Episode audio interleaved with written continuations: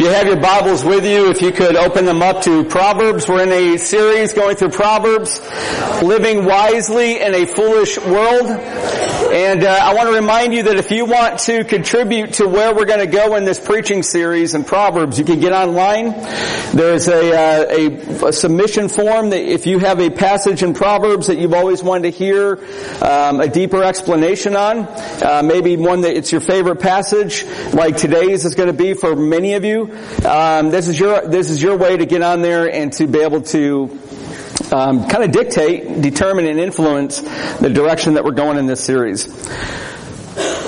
So some of you um, heard, I'm sure all of you heard Pastor Matthew refer to Ken Christensen as a jerk. I want to tell you what immediately went through my mind when he said that. This was the mid 70s, and I was like in a stage where I would call my sister Becky a jerk all the time, and she would say to me with utmost sincerity, a jerk is a tug.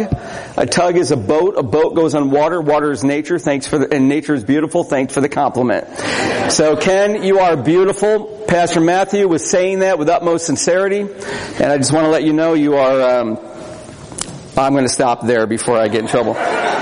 John Wesley if you if you're familiar with John Wesley, what a storied history he has and a contribution to the church. He was a 32 year old single missionary when he met Sophia Hopkey.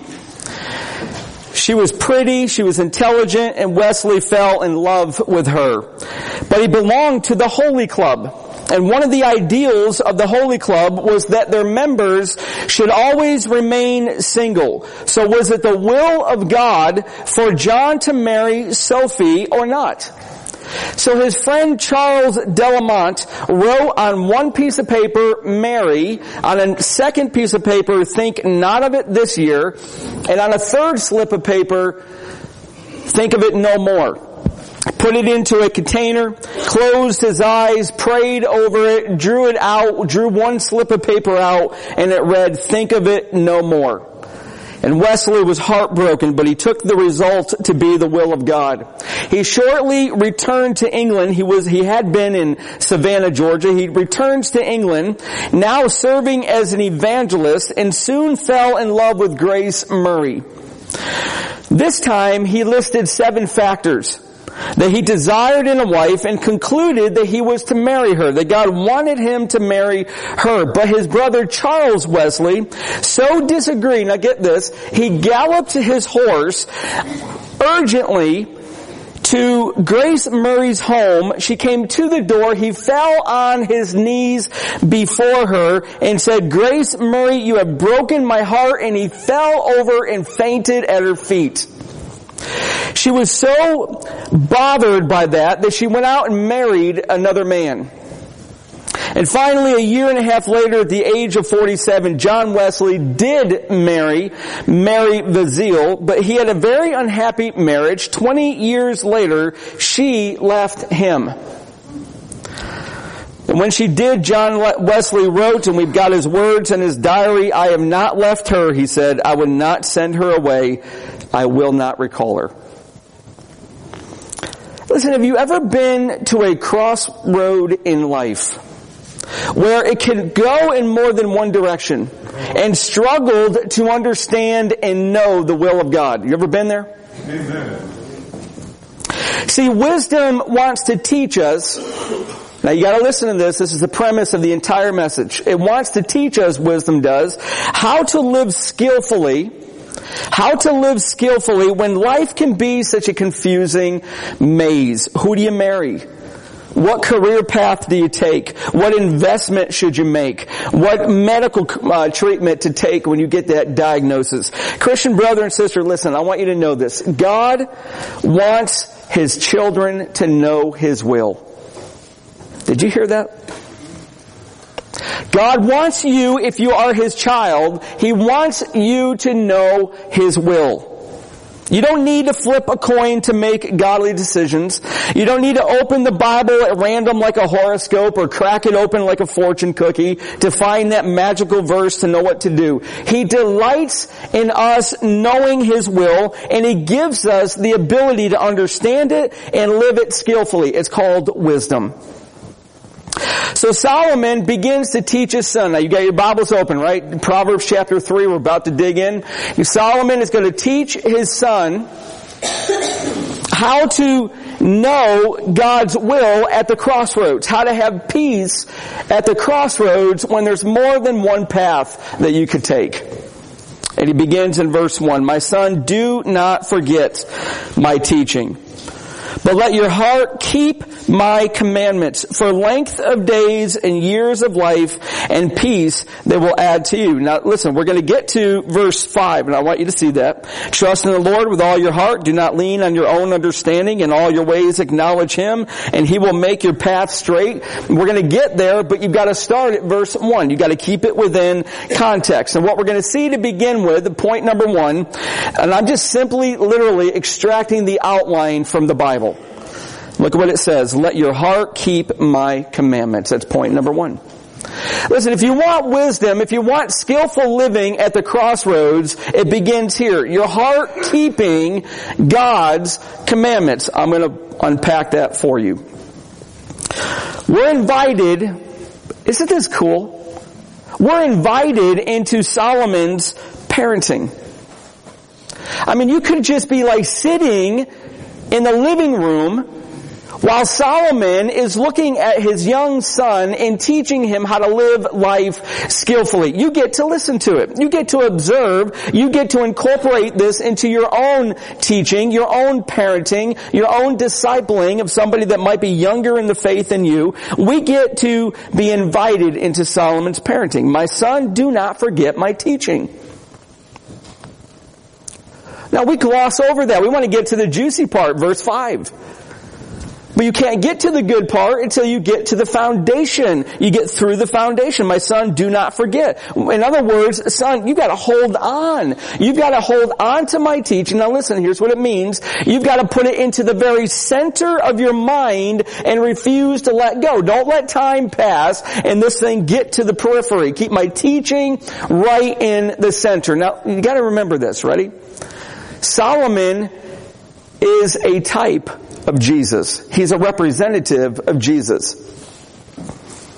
Besides Jesus, Solomon's the most wise person that's ever walked on this planet. He moves you to the wisdom sent from God, who is Jesus. So when you see Solomon in his inspired writings, what you're seeing is a man who represents Jesus. So Jesus is saying to you, Christian, Jesus is saying to me, don't forget my teachings. But how do you not forget? How do you hold them into the center of your mind? Well, the answer is in verse 1. Here's how scripture answers scripture. He says, but there's the door hinge, there's the coin flipping, here's the other side of it. Don't forget my teaching, but let your heart keep my commandments. So if you don't want to forget the teachings of God, well here's how you do it. You, you keep, you keep God's commandments, listen, with your heart. Now you might be thinking again, come on Tim, just get to verse 5. I mean, they're, the, they're among the most familiar and best loved verses in the entire book of Proverbs. Many people have these as their life verses. I know people in our church that this is their life verse. Well, life verses 5 and 6. But the tendency for most of us is to overlook verses 1 through 4, focus on 5 and 6. But listen, you gotta hear this, you ready? You can't experience the joy of verses 5 and 6 without learning the lessons of 1 and 4. You can't do it. Listen, if you want to be able to trust in the Lord with all your heart and not lean on your own understanding and in all your ways acknowledge Him and He's going to make your path straight, you can't get that unless you learn verses 1 through 4. So let's look a little more closely at what Solomon says. Let your heart keep, keep my commandments. Keep is a strong word, friends.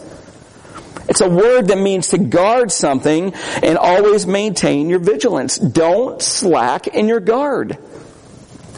Do not forget my teaching, keep my commandments, protect them, hold on to them. It's the same thing where it's the negative and the positive. Don't forget, but keep.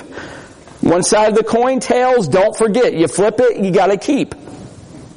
But notice what is to do the keeping. I want you to see this. This is where verse 1 hinges. Let your heart keep them.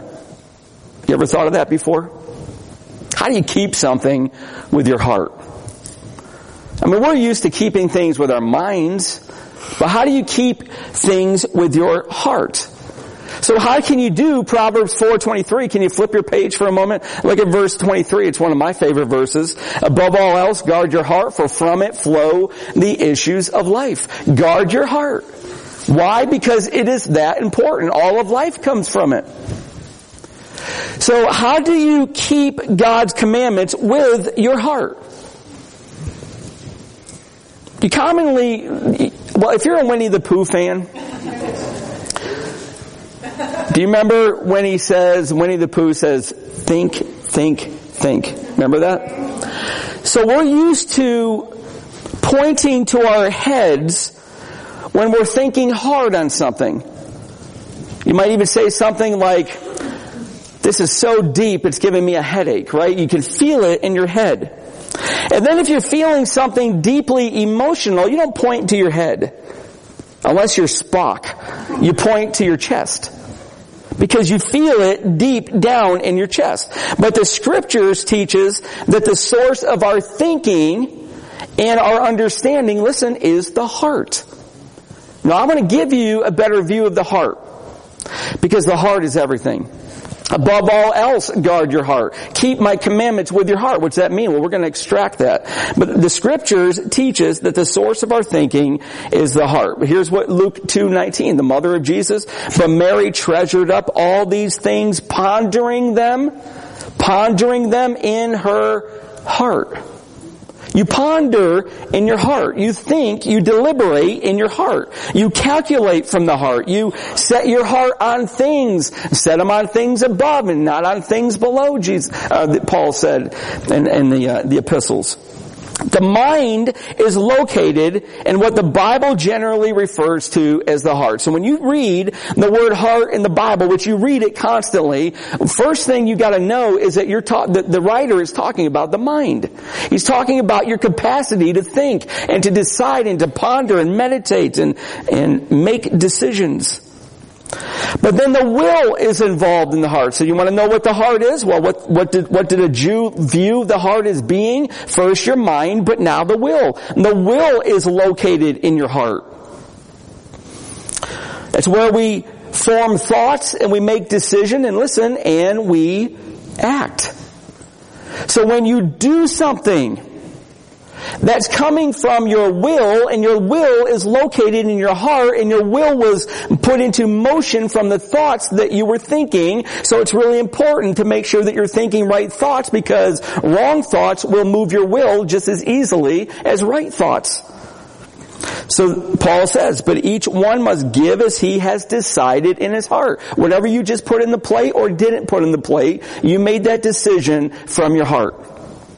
Not reluctantly or under compulsion, for God loves a cheerful giver. Peter asked Ananias in Acts, why is it that you have contrived this deed in your heart? Ananias and Sapphira did what they did because they chose to do it from their heart and acted it out. So the mind is in the heart and the will is in the heart. If you want to grow in Christ, Paul says you've got to become obedient from the heart.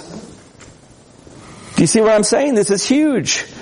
We're going to answer the question, how do you keep God's commands with your heart? Well, you got to realize, first of all, your mind is the heart and your will is the heart, but there's another part of the heart that you've got to know to complete the picture. It's not just your mind, which is the control center. It's not just, or the command center. It's not just the will, which is the control center. It's your affections as well, your emotions. You have put more joy in my heart, the psalmist says. But you shall cry out for pain of heart Isaiah said. Jesus said to his disciples, sorrow has filled your heart. Anxiety is rooted in your heart. Despair is from your heart. Jesus taught that we hate from the heart. We love from the heart. We get angry at people from the heart. Listen, the mind, the will, and the affections are all located in this thing that the Bible refers to as the heart. It's the command center, the control center, and the communication center. It's where we think, mind, plan, will, and feel. It is the mind, the will, and the feelings. Listen, the heart is the root of the problems. No, no, Pastor Tim, it's my personality. That's what keeps short-circuiting relationships. I'm telling you right now, your personality was created by God, given to you as a way to image Him. It's not your personality, it's the heart that motivates the personality. Now, Pastor Tim, it was my upbringing. That's why I can't hold a job. No, it was not your upbringing. It's your heart that makes it you, why you can't hold the job. Your upbringing put a pressure on that. It's making it difficult. But you think, you choose, and you feel from the heart. Above all else, guard the heart, for from it flow the issues of life. You see, the moment that you put your trust in Jesus, into his death and his resurrection and trusted that God would forgive your sins. Listen, here's what God did. The very second, nanosecond that you did that, he took the heart of stone out of your, out of your spiritual chest and he put a heart of flesh in there. And he begins renewing your mind because a renewed mind has new desires and new desires will choose new paths to walk and new paths to walk will experience joy and peace and confidence in God. See, he gives the Christian the mind of Christ and he renews it and he gets the lies out one at a time while you live life. No, the devil will not give you that lie and you will live it. He will give you truth and you will live it.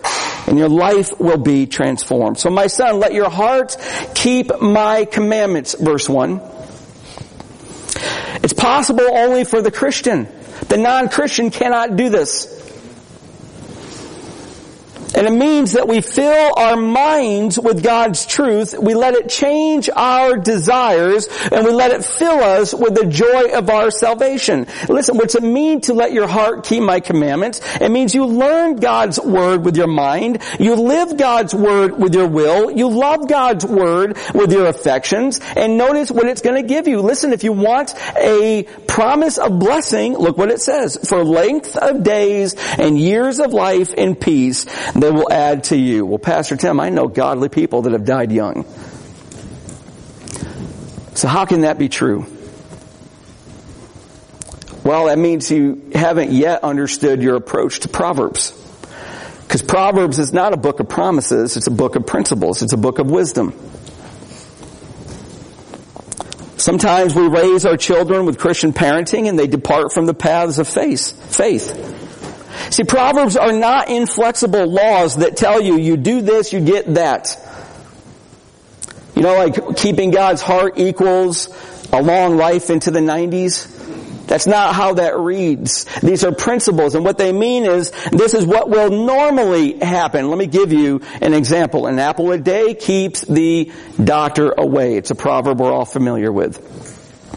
But you all know, and I know, that eating healthy doesn't necessarily mean you're going to be disease free. It's what normally happens when you eat healthy. Proverbs are what are statements that are safe guides to what will usually happen in life. Snapshots of life showing the normal outcomes of a life lived skillfully and not foolishly. So the world has discovered this, by the way. The world knows that the more stress that we experience, the more it's probably likely going to shorten your lifespan.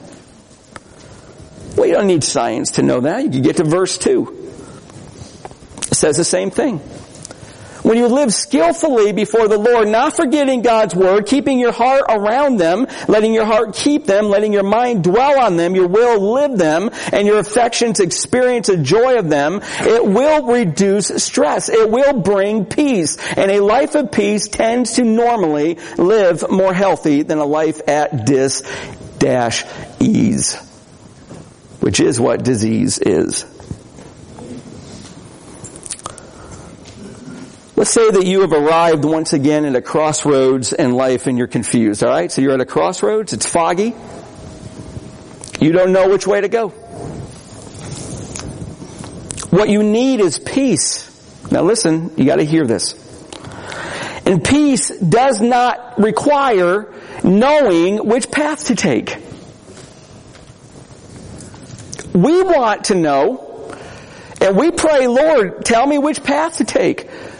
I made enough errors in life. I know doom lies down that path. So which path? You just neon flash it to me and I will take that path. Well, that's not the way that God works. He doesn't download a manual for life and you get it when you are born and you double click it when you're saved and voila, there's your blueprint for life. It doesn't work like that. He streams constantly His will for us. And you're at the crossroads, it's foggy, you're crying out for knowledge, you're crying out, Lord, tell me which path to take. God's saying, listen, can you be like a weaned child with its mother? Like a weaned child will you be? Put your hope in the God of Israel forever. Let peace reign. That's the promise of wisdom. You'll get to the crossroad and you're not going to become frantic. And it requires faith that God is already in that crossroad. God already knows how to move your feet on the right path. He may not tell you today which path to take, but He knows how to lead you tomorrow. He will direct the steps of His child. Why? Because He's a good Father. And he will reveal his will and not hide it. He's not capable of leading his child wrongly. So let me sum up verses 1 and 2 this way. A heart that keeps God's word is a heart filled with quiet trust that stays in perfect peace, even when the path of life forks.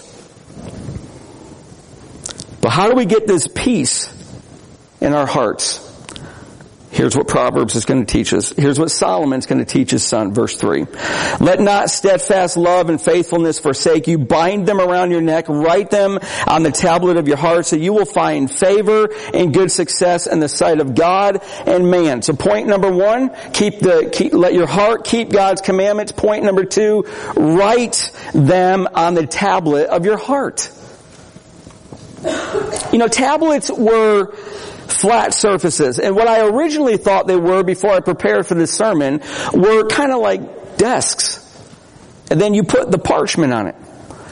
And then I began to realize, well, wait a minute, they really didn't have much parchment. They had it, it was available, but it was very, very expensive, mainly produced out of Egypt at that time, so they didn't really have a lot of parchment.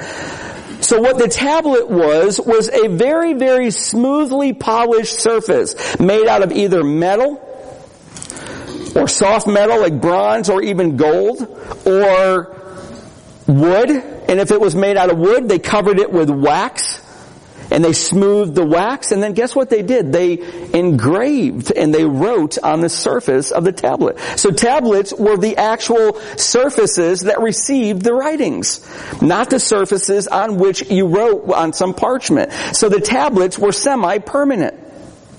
Especially if you chiseled it into stone, which is, by the way, what God did with the Ten Commandments. He could have put that on parchment. They just came out of Egypt. It's where parchment was made. He put it on stone because the Ten Commandments never go away. They're still in effect today. They're the moral law of God. We still, we can't steal. That's irrelevant. I'm just going to steal from Ace Hardware. Why did I pick Ace Hardware? I have no idea.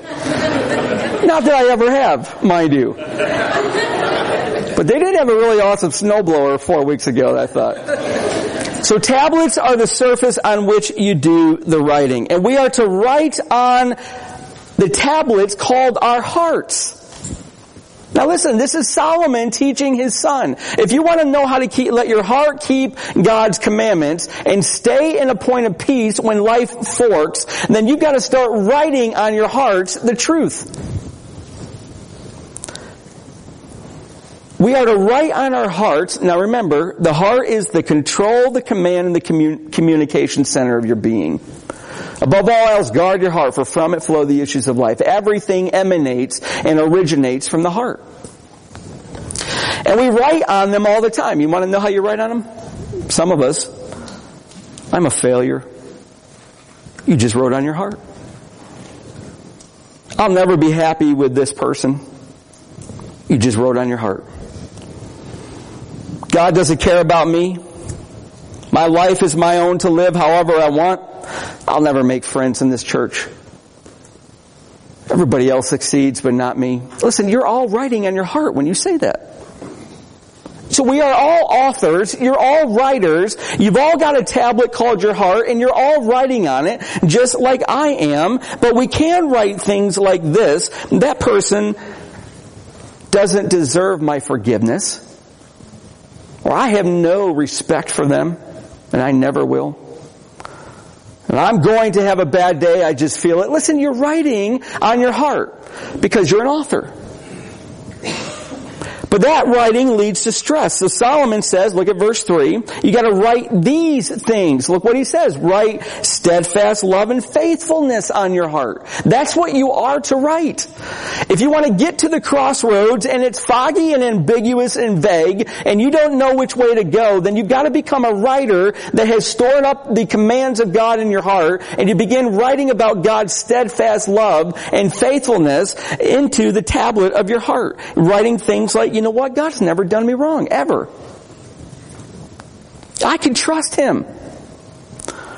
If not for God's grace, I'm capable of committing the worst sins there are. God, thank you for your mercy to me today. You're writing again. You're authoring again. Now you're authoring God's steadfast love and faithfulness. You know what, Lord? I don't know which way to go, but I know you do. Lord, I am nervous. I am anxious in life, but I know that I can cast them on you for you care for me and you will sustain me. You're writing the word of God that you've been keeping in your heart on the tablet of your heart. And your mind is being renewed and you're being able to now discern and love the perfect will of God. And He begins to direct your path. See, the Christian that gets to the crossroad and gets paralyzed with indecision is the one who has not kept the Word of God in their heart, is not writing God's steadfast love and faithfulness on the tablet of their heart. They're trying to figure it out. They're trying to use pros and cons lists. They're trying to use the best wisdom of the world. And they're afraid of walking the right path. They're indecisive and paralyzed. And wisdom wants to teach us how to live skillfully at the crossroads. And this is what Solomon's teaching his son. See, when you write God's steadfast love and faithfulness on your heart, listen, you're writing with the author of Jesus. Did you know God's writing on your heart all the time? Listen to this verse from Corinthians. And you show that you are a letter from Christ delivered by us, not by us, written not with ink, but with the Spirit of the living God, not on tablets of stone, but on tablets of human hearts. God is writing His authorship on your heart all the time. And when you pick up that pen and you have stored His Word in your heart and you begin to write of His steadfast love and faithfulness, you are writing with the very hand of God. He is renewing your mind so that you can now appreciate, see, understand, test, and love the will of God. And all of a sudden peace invades your heart and the fog dispels and He begins to direct your path. Friends, God has given us a new heart, a new tablet, not of stone, of flesh, and the Spirit of God is writing the truths of His unfailing love and mercy and faithfulness to you. And, and you might stumble, now listen, you might stumble in a sin again and you start writing lies in your heart. God is tired of me. He's giving up on me. God hates me. I'll never be able to do this. And the Spirit of God is grabbing your hand and He begins to take up the Word of God's pen, the living and active Word of God, and He begins writing His truth back on your heart. I am merciful to you. And it's new every morning. And I've got a plan for your life that I wrote before I created the planets. And I got the power to walk you into it. And all of a sudden peace comes back in.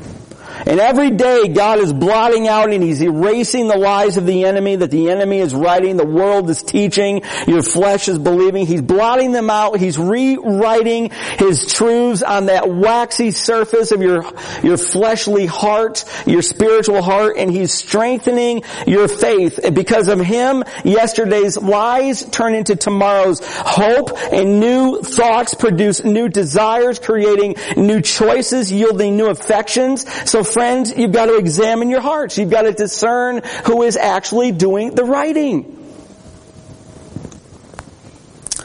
And see if what's being written is what you're keeping in your heart of God's Word. See, the, the Christian who learns to write, now back in the text, the Christian who learns to write God's love and faithfulness on their hearts, look what it says, will find favor and good success in the sight of God and man. That's divine and social favor. God's favor and mankind's favor. Blessings from God, blessings from people, and all of a sudden, now listen, grab this, all of a sudden the redemptive genius of God snaps into focus because, listen, if you're going to image God, if you're going to be a missionary for Christ, if you're going to be an ambassador that looks like Jesus, then God's got to do something in our hearts to be able to give us a life worth living that says this is what it means to love God. This is what it means for God to love us. And when that wisdom begins to bring you to the crossroads and you are confident and you know because your heart's filled with peace that God will direct your paths and you're writing His steadfast faithfulness on your life, then the non-believers around you go, how do you do that? And you begin to say, you know what? I know my Heavenly Father. And He's never steered me wrong and He never will. And if I'm going down the wrong path, my God is sovereign and He knows how to redirect my paths. So I'm filled with peace, not anxiety. Listen, an anxious Christian is a terrible testimony. Because what it betrays is you don't trust God. You cannot trust and be anxious at the same time. They're mutually exclusive. So if you're going to trust God, it will bring you peace. And if you will not trust God, you will experience anxiety. There's one more part to this. Solomon's still teaching his son. He says, listen, you gotta guard my commandments with your heart. You gotta put them down deep. Get your mind around them. Get your will moving on them. Get your affections reinforcing them. And then you gotta start writing about God's faithfulness and steadfast love on your life. Write them all the time because you're writing something. And so write with God's hand, with the pen of God's word. But then he says this third lesson. You gotta trust in the Lord with all your heart. See, the passage is all about the heart. That's how I made the outline for today. And Solomon returns to it. And if you want to, if you expect to experience these truths, then your heart's got to be keeping God's word, got to be writing truth on them, experiencing the peace and the favor He has for you. An untroubled spirit of peace is what allows uh, our life's journeys to get through these crossroads. So look what he says, trust in the Lord with all your heart. What's that word trust mean? There's lots of words in the Hebrew language for trust. This one has a really unique personal application. It's the one that's used for a feeling of well-being. You got that? Security and well-being, listen, that comes from being confident in God. It literally means to lie face down on the ground in full surrender.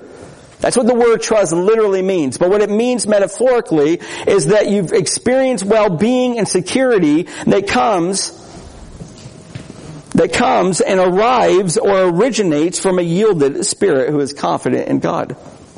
It's confidence that produces peace. It's not a double-minded, wishy-washy heart that's going to get into a crossroads in life and be unable to have peace and well-being. This is a, this is a heart that trusts. This is a heart that yields in total surrender to the Lord with all your heart. Look what he says. All of your heart. And then you're going to have peace. You're going to know that your Father in heaven is utterly faithful. He's utterly good and He's utterly powerful. See, the problem, friends, that we all share to varying degrees is that we tend to trust in things other than God. Look what he says. Do not lean on your own understanding. That's me. I mean, I can arrive at trust face down in full surrender. I can get there, but it takes me usually a while because I'm usually trying to figure out the best way in my thinking to get through this crossroads. So Solomon teaches his son, listen, you're going to get in that crossroad and you're going to have a choice to make. You're either going to trust God in full yielded surrender and he's going to bring you a well-being and security from trusting in him, or you're going to move to your own efforts and your own smarts and your own ability. Look at what he warns in verse 7. Don't be wise in your own eyes. Don't think you're smart enough to figure out life. Listen, you've got to not lean on your brains. This is why Martin Luther said the first thing that faith does is to knock the brains of reason out. faith doesn't always make sense. What do you mean, God? You want me to give more to that missionary? We, we can barely make the bills. It doesn't make sense. You go to an accountant, they're going to tell you, wait, no, don't do that this month. You got to plan up for this. You got to take a, a six month plan to this. And then slowly, incrementally increase. No, God says, I want it now. It's my money. You're just stewarding it, and I'm telling you, redirect it here. Well, it doesn't make sense. I know it doesn't. You got to knock the brains of reason out. And trust. Pseudo faith, A.W. Tozer said, always arranges a way out to serve in case God fails. You do this, friends, and I do it. We all do this. This is what forms idols. An idol is a God substitute. Real faith knows only one way and gladly allows itself to be stripped of any second way or makeshift shift substitutes. For true faith, it is either God or total collapse. And not since Adam stood on the, up on the face or up on the earth has God failed the single man or woman who trusted in him. See, faith in Christ is the willing surrender of my very life to the dominion and the care of Jesus Christ. But notice just how much of life needs to be lived face down in full surrender. Look at the text. In all your ways acknowledge Him. Acknowledge Him means, means more than just admitting or accepting that God exists. That's, that's how you can use the word acknowledge. That's not what this means. It means it's, it's a very intimate form of knowing. It's personal knowledge. It's experiential knowledge. When you learn, love, and live God's Word with your mind, your will, and your affections, verses 1 through 4, then you experience His favor and blessings, verse 4, and it yields our very lives into His hands, verse 5, not relying on our ability to figure out our path, verse 5, but instead knowing God more and more deeply and personally, and you're going to result in verse 6. He will make your paths straight. See, ancient roads, friends, were like the road going up behind my house. I grew up, my brothers now own it. 126 acres of woods and hills behind my house. And there was a road that went up to the top of the hill to a field that the farmer hayed every year. Made hay, made hay on it. But that road was a gravel road, and every spring in Syracuse, New York, outside of Syracuse, those melting rains would create major, major ditches in that road. In fact, the last time I went up to my mom's, I think it was um, just a couple months ago, I went up on that hill, major ditches. So almost every two years, a bulldozer had to go back up and re-smooth the road. They're just like that in the ancient days. These ancient roads were not paved. They were not paved. So when a king would travel, when a king wanted to take a journey, he sent out a team of servants, usually a month ahead, and they would smooth the road. They would clear the road of fallen trees so that the king could travel unencumbered, that he can make the journey without delay. And this is what the promise is. God says, I will be that servant that goes ahead of you and I will make your path straight. I will clear the road of debris. I'm going to find a way to make your journey without delay. Doesn't mean an easy life. Doesn't mean a life that's problem free. It means a life that will surely accomplish God's will. Now listen. The will of God will never lead you where the grace of God will not enable you. The will of God will never lead you where the grace of God will not enable you. If He is calling you to that path, He will make that path straight. So do not be wise, verse 7 and 8, in your own eyes. Fear the Lord. Turn from evil. It will be healing to your flesh and refreshment to your bones. As we close, listen to this, ready? This is probably, unfortunately, while it's the most important part of the passage, I don't have the time. I brought it out two weeks ago. Fear the Lord, our faithful Yahweh, Lord Yahweh, covenantal God, personally giving you his name. Fear the Lord, our faithful God. The result is the, is awe and adoration. You know what you take when you take one part awe and mix it with one part adoration and you bring those two together, you create the fear of the Lord. And when you are in awe of God and you adore Him, you will lay your life down before Him. And when God has your life pulsing with a heart that is keeping His commands, a heart that's writing on it with His faithful love and mercy, and a heart that lies face down in full surrender, trusting in Him with all of its heart, not leaning on his own brains, acknowledging, experientially knowing Him. Listen, He's going to get you to that crossroads. The fog will blow and He will direct your steps and He will go before you and by His grace make it smooth.